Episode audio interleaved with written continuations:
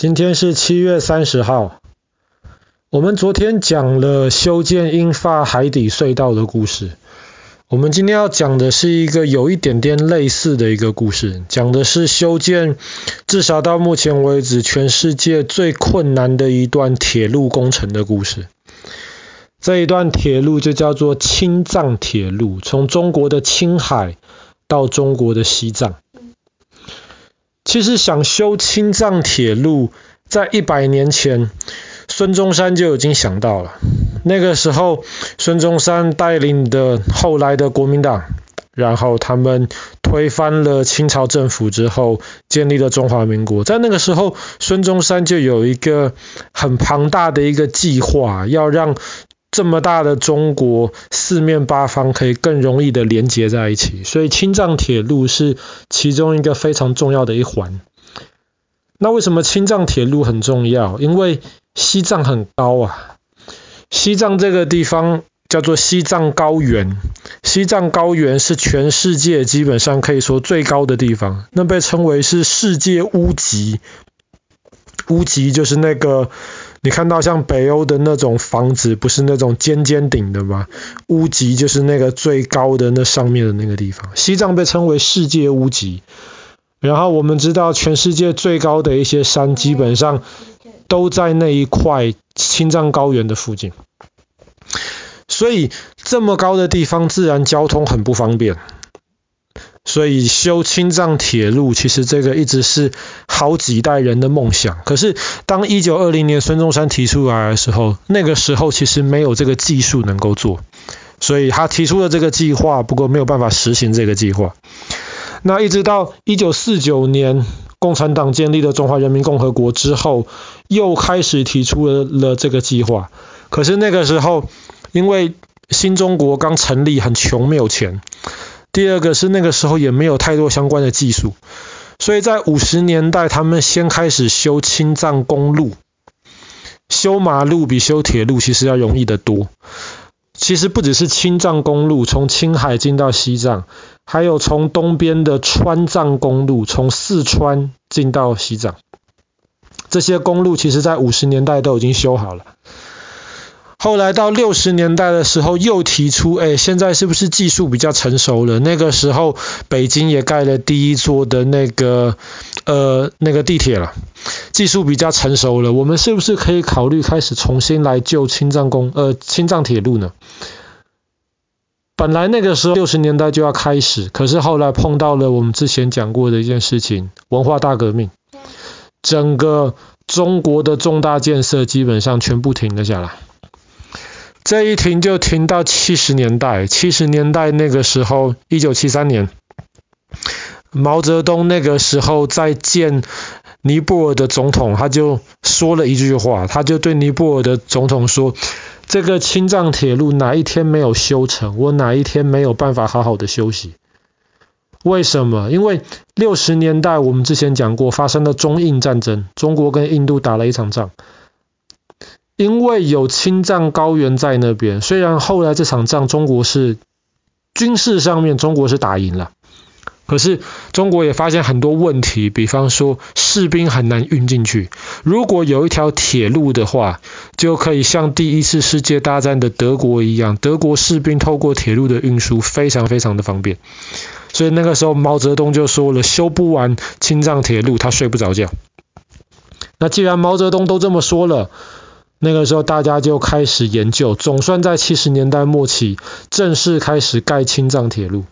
可是他们把青藏铁路分成两段，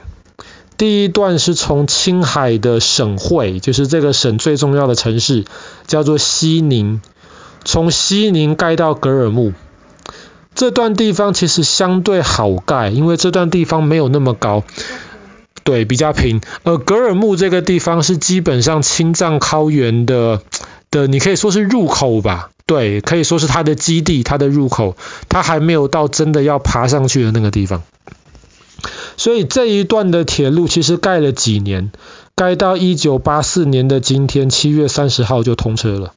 这算是青藏铁路正式通车的那一天，就发生在一九八四年的今天。但是这其实只是第一段铁路通车，一九八四年通车之后，大家发现第二段没有技术盖上去。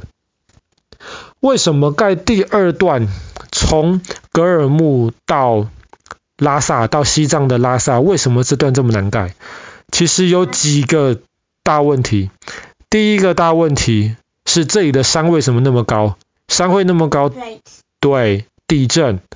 所以既然有地震的话，那么这铁路，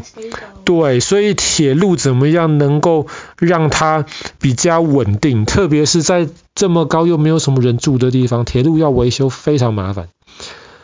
第二个是那个地方是很多很多大河的源头，长江、黄河的源头都在那，那里的自然环境很重要。可是你要这样施工，你要怎么样能够尽量不要破坏到当地的自然环境？第三个最困难的地方就是那里的土是冻土。冻土是什么意思？就是土下面基本上是结冰的。冻土本身还不是问题，美国的阿拉斯加那边都是冻土。可是真正的问题是青藏高原这一段的冻土夏天是会融化的，所以夏天就变成很软很烂的泥巴，冬天再定起来，这样子的话，这个铁轨铁路下面的地基就很不稳定了。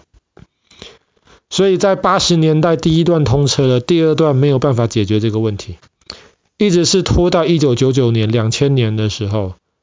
那个时候大家在因为技术又更成熟，科学更进步，大家又重新开始讨论怎么样修青藏铁路的第二段。那他们就想到了这个冻土的问题要怎么解决呢？解决的方法就是尽量盖桥。对，为什么？因为桥那个桥墩就可以打得很深，打得很深对于那个冻土的影响就比较小。而且除了这个，当火车很快的速度开过去的时候，那个铁轨会变热，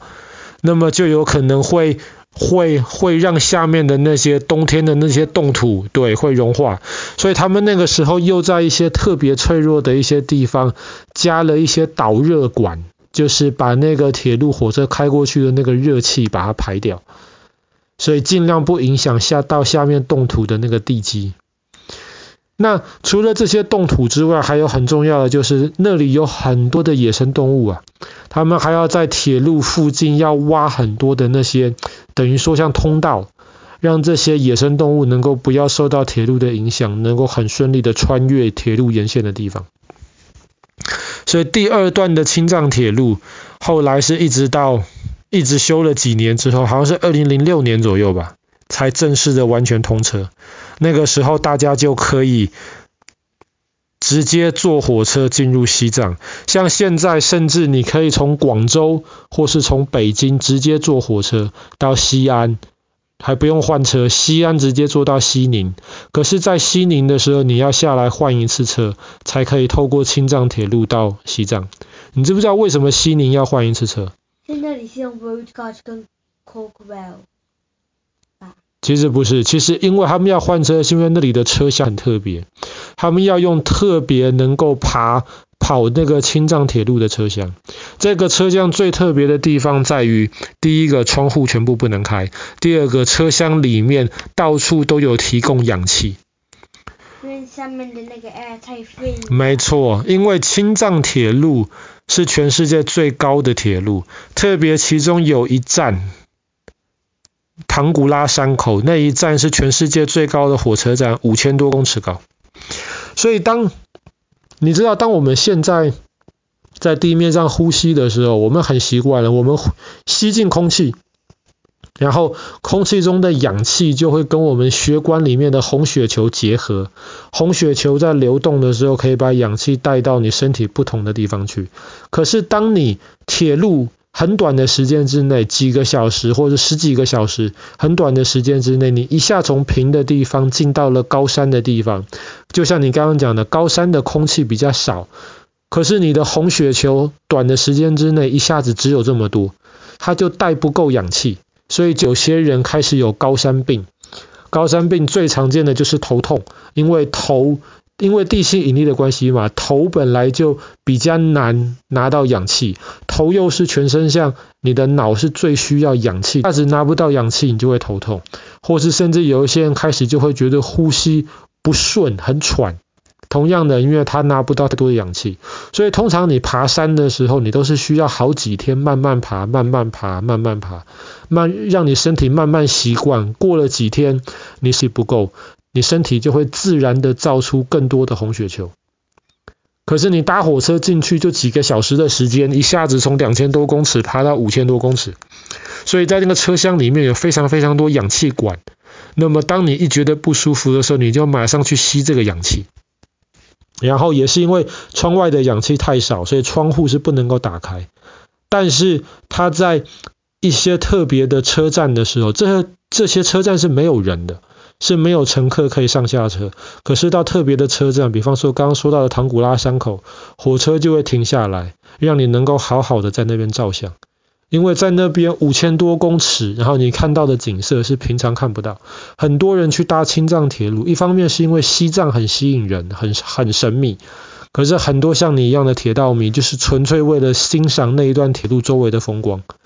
毕竟全世界也没有太多其他地方能够真的欣赏到这种冰雪的这种高原的风景。好啦。那我们今天的故事就讲到这边啦。在一九八四年的今天，青藏铁路第一段的通车。